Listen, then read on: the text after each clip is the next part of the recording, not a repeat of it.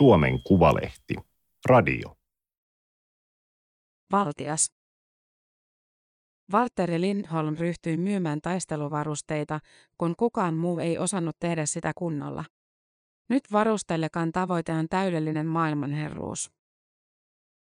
Toimittaja Milka Valtanen. Teksti on julkaistu Suomen Kuvalehden numerossa 12 kautta 2022. Ääniversion lukijana toimii Aimaterin koneääni Ilona. Valtteri Lindholmin yrittäjyys alkoi teollisuusvakoilulla. Suomesta ei nimittäin tahtonut saada rynnäkkökiväärin lipastaskuja. 2000-luvun alussa armeijan ylijäämätavaraa kyllä myytiin, mutta ei lipastaskuja. Taskut ovat pitkiä, syviä ja kapeita. Niistä ei ole iloa, ellei nimenomaan halua kanniskella rynnäkkökiväärin lippaita. Ja Airsoft-harrastajat halusivat. Kaksikymppinen Valtteri Lindholm ja parikymmentä muuta pelaajaa kävivät lauantaisin Helsingin Konalassa ulkoilumetsässä ammuskelemassa kuulapyssyillä. Lajissa ollaan kuin oltaisiin sotimassa. Ja sodassa lippaan täytyy vaihtua nopeasti. Aina joskus lipastaskuja tuli myyntiin satunnainen erä, ja silloin tieto levisi nopeasti pikaviestipalvelu Irkissä. Silti kaupat eivät ymmärtäneet istuvansa kultakaivoksen päällä. Lindholm päätti alkaa varustaa pelaajia itse. Piti siis saada varusteita. Mutta mistä? Helsingin Malmilla toimi retkiarmeija armeijatavarakauppa. Lindholm meni käymään, oli muka kiinnostunut katselemaan natsiuniformuja. Hän tiesi, ettei sellaisia pidetty näytillä. Myyjä kaivoi tavarantoimittajan katalogin esiin ja alkoi esitellä asuja, mutta Lindholm tuijotti vain katalogin marginaalia. Hän hoki osoitetta päässään sturm-miltek.de, sturm-miltek.de. Kotona hän lähetti yritykselle sähköpostia. Ensimmäinen tilaus oli amerikkalainen taisteluvyöjärjestelmä, saksalainen taisteluvyöjärjestelmä, ruotsalainen taisteluvyöjärjestelmä ja Saksan taisteluvyöjärjestelmään lisätaskuja. Lähetys saapui yhdeksän kuukauden kuluttua. Nykyään Lindholm on rikas mies. Hän harppoo karvalakki päässä ja Suomen pystykorva hihnassa pihaan, johon on pysäköity musta Tesla. Porvaan vanha asemapäällikön talo on Jugend-tyylinen puutalo. Se on keltainen, komea ja valtavan suuri. Lindholmia vähän kiusaa, miten suuri. Se oli tavallaan puolivahinko, että ostin ison talon. Periaatteessa olisin mieluummin halunnut jonkun 64 mökin, hän sanoo. Lindholmin yritys, sekin tavallaan puolivahinko, on Euroopan suurin armeija ja ulkoilutavaran erikoisliike. Sillä on noin 60 työntekijää, runsaan 18 miljoonan liikevaihto ja noin 15 prosentin vuotuinen kasvu. Suunnitelmissa on perustaa logistiikkakeskus Yhdysvaltoihin. Jos on 20-40-vuotias suomalainen mies ja käynyt internetissä, on todennäköisesti törmännyt varustellekan mainoksiin. Sellaisiin, kuten oletko jo kantasika. Kantsisko olla? Kantasika tarkoittaa kanta-asiakasta. Ja saatiin satsi varsin päheitä kakkuloita, aurinkolaseja Sveitsin maasta. Osassa on niin tummat linssit, että niillä näkee todennäköisesti jopa kuolleita. Varusteleka markkinoi eurooppalaista armeijaylijäämää ja ulkoiluvaatteita sellaisille miehille kuin Valtteri Lindholm, kolmekymppisille, parrakkaille ja tatuoiduille. Varustelekan verkkokaupassa ei tehdä vain ostoksia. Sinne mennään lukemaan tuotekuvauksia ja viihtymään.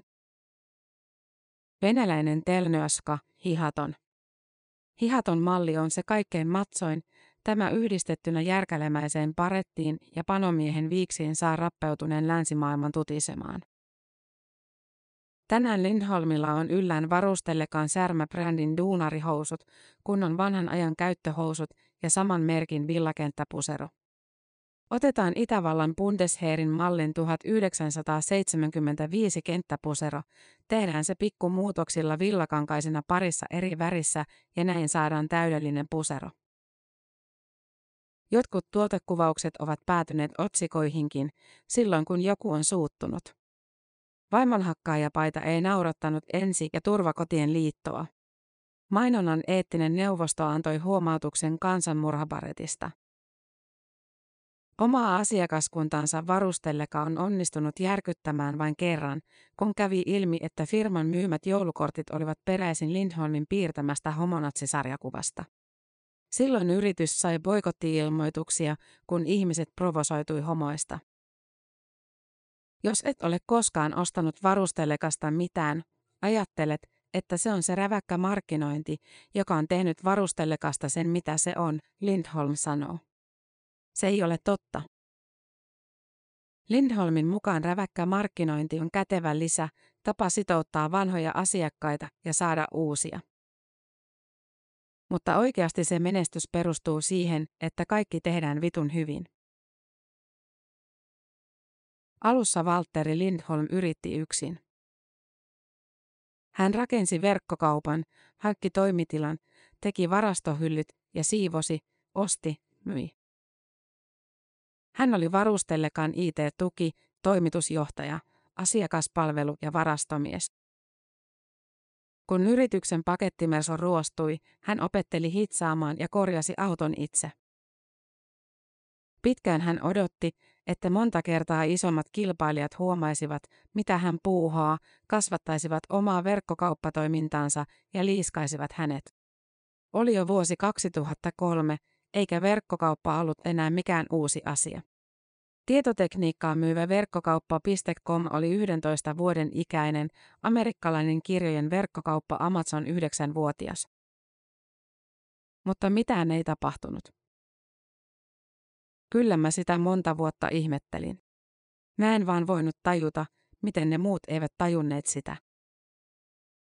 Varustelleka ei ollut koko päivätyö, se oli ympärivuorokautinen työ. Lindholmin suomen kielen opinnot Helsingin yliopistossa jäivät kesken ennen kuin ensimmäinen lukukausi tuli täyteen. Hän kävi viimeisen kerran yliopistolla tulostamassa varustellekan kuitteja. Yrittäminen oli koukuttavaa kuin itseään ruokkiva strategiapeli, jossa pisteiden sijaan kasvoi liikevaihto. Sen mitä Lindholm päätti tehdä, hän teki niin hyvin kuin pystyi. Meidän toimitusehdot ja evästelausekkeenkin kävin kirjoittamassa uudestaan, koska mun mielestä niiden piti olla kunnossa. Mutta paljon jäi tekemättäkin. Tilaukset viivästyivät, kun Lindholm ei saanut lähetettyä niitä riittävän nopeasti. Välillä myytävä loppui kesken. Sellaiset yksityiskohdat, kuten laskujen maksaminen, tahtoivat unohtua. Perintäyhtiö Intrum Justitia tuli erittäin tutuksi. Olishan mulla ollut tilillä rahaa, mutta kun ei ollenkaan kiinnostanut avata jotain vitun kirjekuoria. Lindholm oli väsynyt ja söi stressiinsä. Mua oli peloteltu, että ei kannata palkata työntekijöitä. Että ne menee saikulle ja sun firma menee konkurssiin. Kun hän vuonna 2006 palkkasi ensimmäiset työntekijänsä, varustelekan liikevaihto nousi ensimmäistä kertaa miljoonaan euroon. Kukaan ei ollut varautunut siihen, että varustelekasta tuli suuri. Vuonna 2009 yrityksellä oli miljoonien liikevaihto ja kymmeniä työntekijöitä, mutta ei ketään, joka olisi osannut pyörittää niin isoa yritystä. Lindholm oli ottanut töihin samanlaisia ihmisiä kuin oli itse. Älykkäitä, taitavia, kouluttamattomia, Airsoft-harrastajia. Kasvavaa yritystä olisi pitänyt kehittää, laatia sille visio ja strategia, mutta Lindholm ei halunnut eikä osannut, eikä toimitusjohtajaksi ylennetty entinen varastomies Henry Nyström saanut puhuttua häntä ympäri. Kun tavarantoimittajilta loppui armeijaylijäämä ja varustelekalta myytävä, kasvu pysähtyi. Tuli YT-neuvottelut, irtisanomisia, katkeruutta. Ilmapiiri kärsi, Lindholmin ja toimitusjohtajan välille tuli ongelmia. Siinä näkyy mun ihmispelko, Lindholm sanoo. Että kun välit rupesi huononemaan, sen sijaan että olisin selvittänyt ne, niin kun tiesin, että toi ei tykkää musta yhtään, en oikein halunnut puhua enää. Se ei ole hyvä tilanne. Nyström kieltäytyi äskoon haastattelusta. Varusteleka selvisi, mutta Lindholmin mukaan todellinen selviäminen alkoi, kun yritys palkasi kokeneen toimitusjohtajan. Jari Laine aloitti tehtävässä vuonna 2016. Brittiläisen Burberry luksusmerkin ikoninen trenssitakki. Kehitetty Britannian upseereille ensimmäisen maailmansodan aikana. Pilottilasit. Yhdysvaltain ilmavoimien lentäjille 1930-luvulla suunnitellut aurinkolasit. T-paita. Osa Yhdysvaltain laivaston univormua 1900-luvun alusta asti. Maihinnon sukengista, housuista, maastokuosista ja bomber-takeista on tullut osa siviilien arkipukeutumista. Vaateteollisuus on aina lainannut armeijalta, siinä mielessä varustelleka on muotitalo muiden joukossa. Mutta varustelleka ei tee muotia. Se valmistaa siviilivaatteita, mutta myös taisteluvarusteita, joilla periaatteessa voi varustaa suomalaisen sotilaan päästä varpaisiin. Se on vaihtoehto muodille, Lindholm sanoo, vaikka nykyään suurin osa varustellekan liikevaihdosta yrityksen omasta tuotannosta ja enää murtoosa on armeijaylijäämää. Varustelleka ei pidä alennusmyyntejä eikä tuputa, vaan yrittää myydä vain tarpeeseen. Sen vaatteet ja varusteet valmistetaan enimmäkseen Euroopassa, samoilla tehtailla, joilta eurooppalaiset asevoimat tilaavat omat varusteensa. Ja usein samoista materiaaleista. Varustellekan varastolta lähtee tuhat pakettia päivässä. Niistä vain noin 4 prosenttia lähetetään takaisin. Palautusprosentti on noin 10 kertaa pienempi kuin alalla yleensä. Sen eteen on tehty valtava työ, Lindholm sanoo. Kaikki varustelekan myymät vaatekappaleet on kuvattu ja mitattu ja mitat kirjattu koko taulukoihin. Vyötärön ympäryksen, rinnan ympäryksen ja pituuden perusteella miehelle voi myydä täydelliset arkivaatteet. Kun koko menee kerralla oikein, paketteja ei tarvitse lähetellä edestakaisin. Tämä on keskeinen osa varustellekan strategiaa, jonka Lindholm alistui kirjoittamaan Jari Laineen pyynnöstä vuonna 2016. Ne oli kyllä hauskoja ne ekat sessiot, Laine sanoo työhuoneessaan varustellekan tiloissa Konalassa. Alussa hänen ja Lindholmin välillä oli tiukkaa vääntöä, kun heidän piti opetella yritystoiminnan suunnittelua.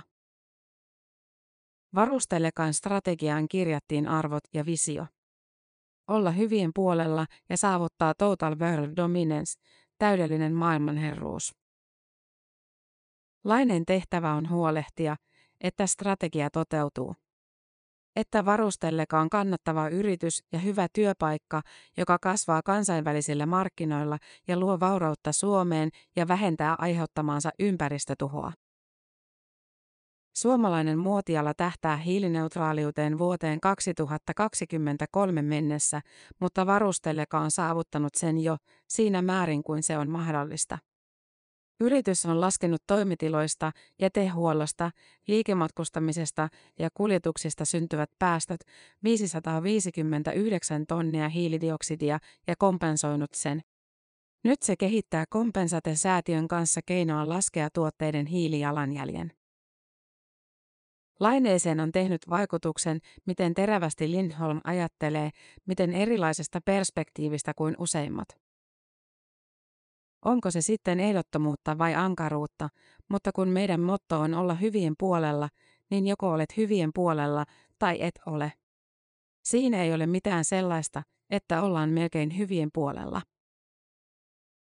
Lindholm ottaa sosiaalisessa ja perinteisessä mediassa aktiivisesti kantaa yhteiskunnallisiin asioihin, kuten irtisanomis- ja palkkausjärjestelmään tai verotukseen.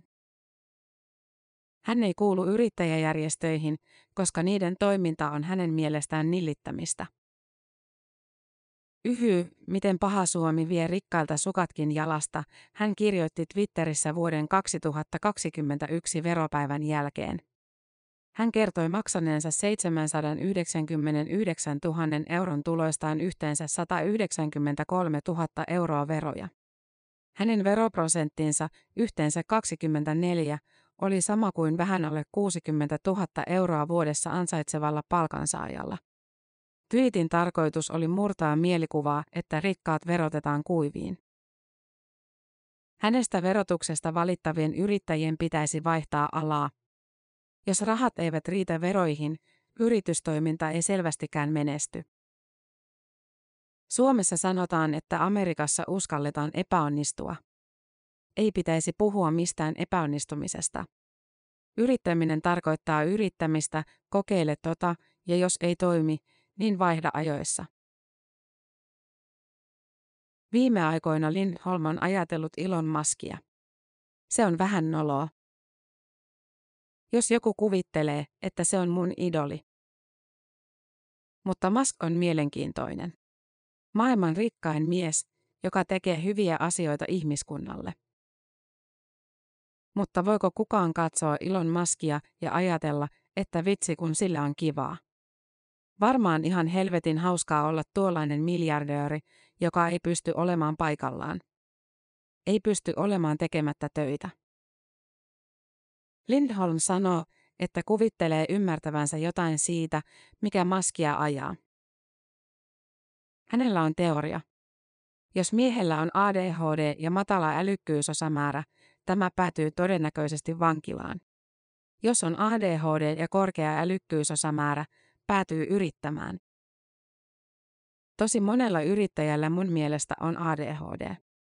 Kun olen käynyt jossain konsulttipäivillä, niin olen katsonut, että tolla muuten on, ja tolla. Lindholminkin on vaikea pysyä paikallaan, vaikea olla tekemättä koko ajan töitä. Tarkkaavuushäiriö ei tarkoita, ettei pystyisi keskittymään. Lindholm pystyy kyllä itseään kiinnostaviin asioihin. Ala-asteikäisenä häntä kiinnostivat sotilaslentokoneet, joten hän suomensi Berlitsin matkasanakirjan avulla englanninkielistä Hornet-koneita käsittelevää tietokirjaa. Kymmenvuotiaana hän opetteli koodaamaan vanhalla 8088 PCllä, jota Nokian insinöörit olivat käyttäneet harjoitellessaan ohjelmointia. Ja ennen kuin hänellä oli perhe, hänellä oli työ. Enimmäkseen työ. Ihminen voi pystyä huippusuorituksiin, kun on ADHD, ulkopuolisuuden tunne, lapsuuden traumoja ja pelko siitä, ettei kuitenkaan kelpaa. Se ajaa suorittamaan koko ajan. Niin kuin vanha kunnon mask. Jos sulla on tarpeeksi paha olla ja tarpeeksi kova tarve koko ajan tehdä jotain, niin kun löydät jonkun, mikä on tosi motivoivaa, kuten yrittäminen, niin kyllä siihen pystyy käyttämään sitten ihan kaikki vuorokauden tunnit. Titteli on tietysti vitsi. Vaikka Lindholmin kohdalla ei voi välttämättä olla täysin varma. Hän on varustellekan valtias. Yhtä hyvin nimitys olisi voinut olla kauppias, mutta asia oli jo päätetty, kun se tuli mieleen. Valtiaan tehtävä on keskittyä suuriin linjoihin, olla omistaja. Lindholm alkoi opetella rooliin laineen aloitettua. Samana vuonna Lindholm sai vaimonsa kanssa lapsen. Se helpotti siirtymää pois yrityksen arjesta, mutta oli se silti vitun rankka paikka. Kun piti lopettaa varustelekan tekeminen, mä hetken aikaa ihan oikeasti mietin, että perustan kilpailevan firman itse. Nyt hän on omien sanojensa mukaan rauhoittunut. Siinä auttoi pitkä psykoterapia. Lindholm on alkanut kehittää uutta yritystoimintaa. Hän on rakentanut talonsa Ullakolle työhuoneen ja studion, jossa hän tekee Valtteri Lindholm Oyn videokursseja. Hänet voi ostaa puhumaan myös ilmielävänä esimerkiksi verkkokaupasta, digitaalisesta mainonnasta tai sosiaalisesta mediasta. Sen lisäksi hän suunnittelee alkavansa tuottaa palveluita Porvoossa. Hän aikoo lakata olemasta yrittäjä ja ryhtyä liikemieheksi. Yrittäjän ja liikemiehen ero on siinä, Lindholm selvittää, että siinä missä yrittäjällä on yritysidea, liikemies on epäilyttävä ihminen, jolla on vähän liikaakin kaikenlaisia epämääräisiä projekteja. Liikemies on juuri sellainen, joka antaa keskustalle rahaa. Varustellekalla menee hyvin. Suomalaiset ovat innostuneet retkeilystä ja reserviläistoiminnasta.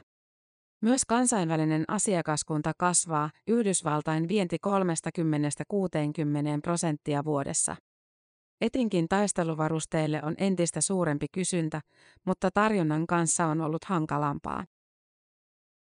Tuotantolaitoksilla on kiire Euroopan maiden asevoimien tilausten kanssa. Varustellekan on pitänyt etsiä uusia tehtaita Baltian ulkopuolelta, huolehtia toimitusvarmuudesta. En varustellekaa perustaessa ajatellut, että mitä jos meidän tavarat pitää joskus oikeasti ostaa tosikäyttöön. Tämä oli Suomen Kuvalehden juttu valtias.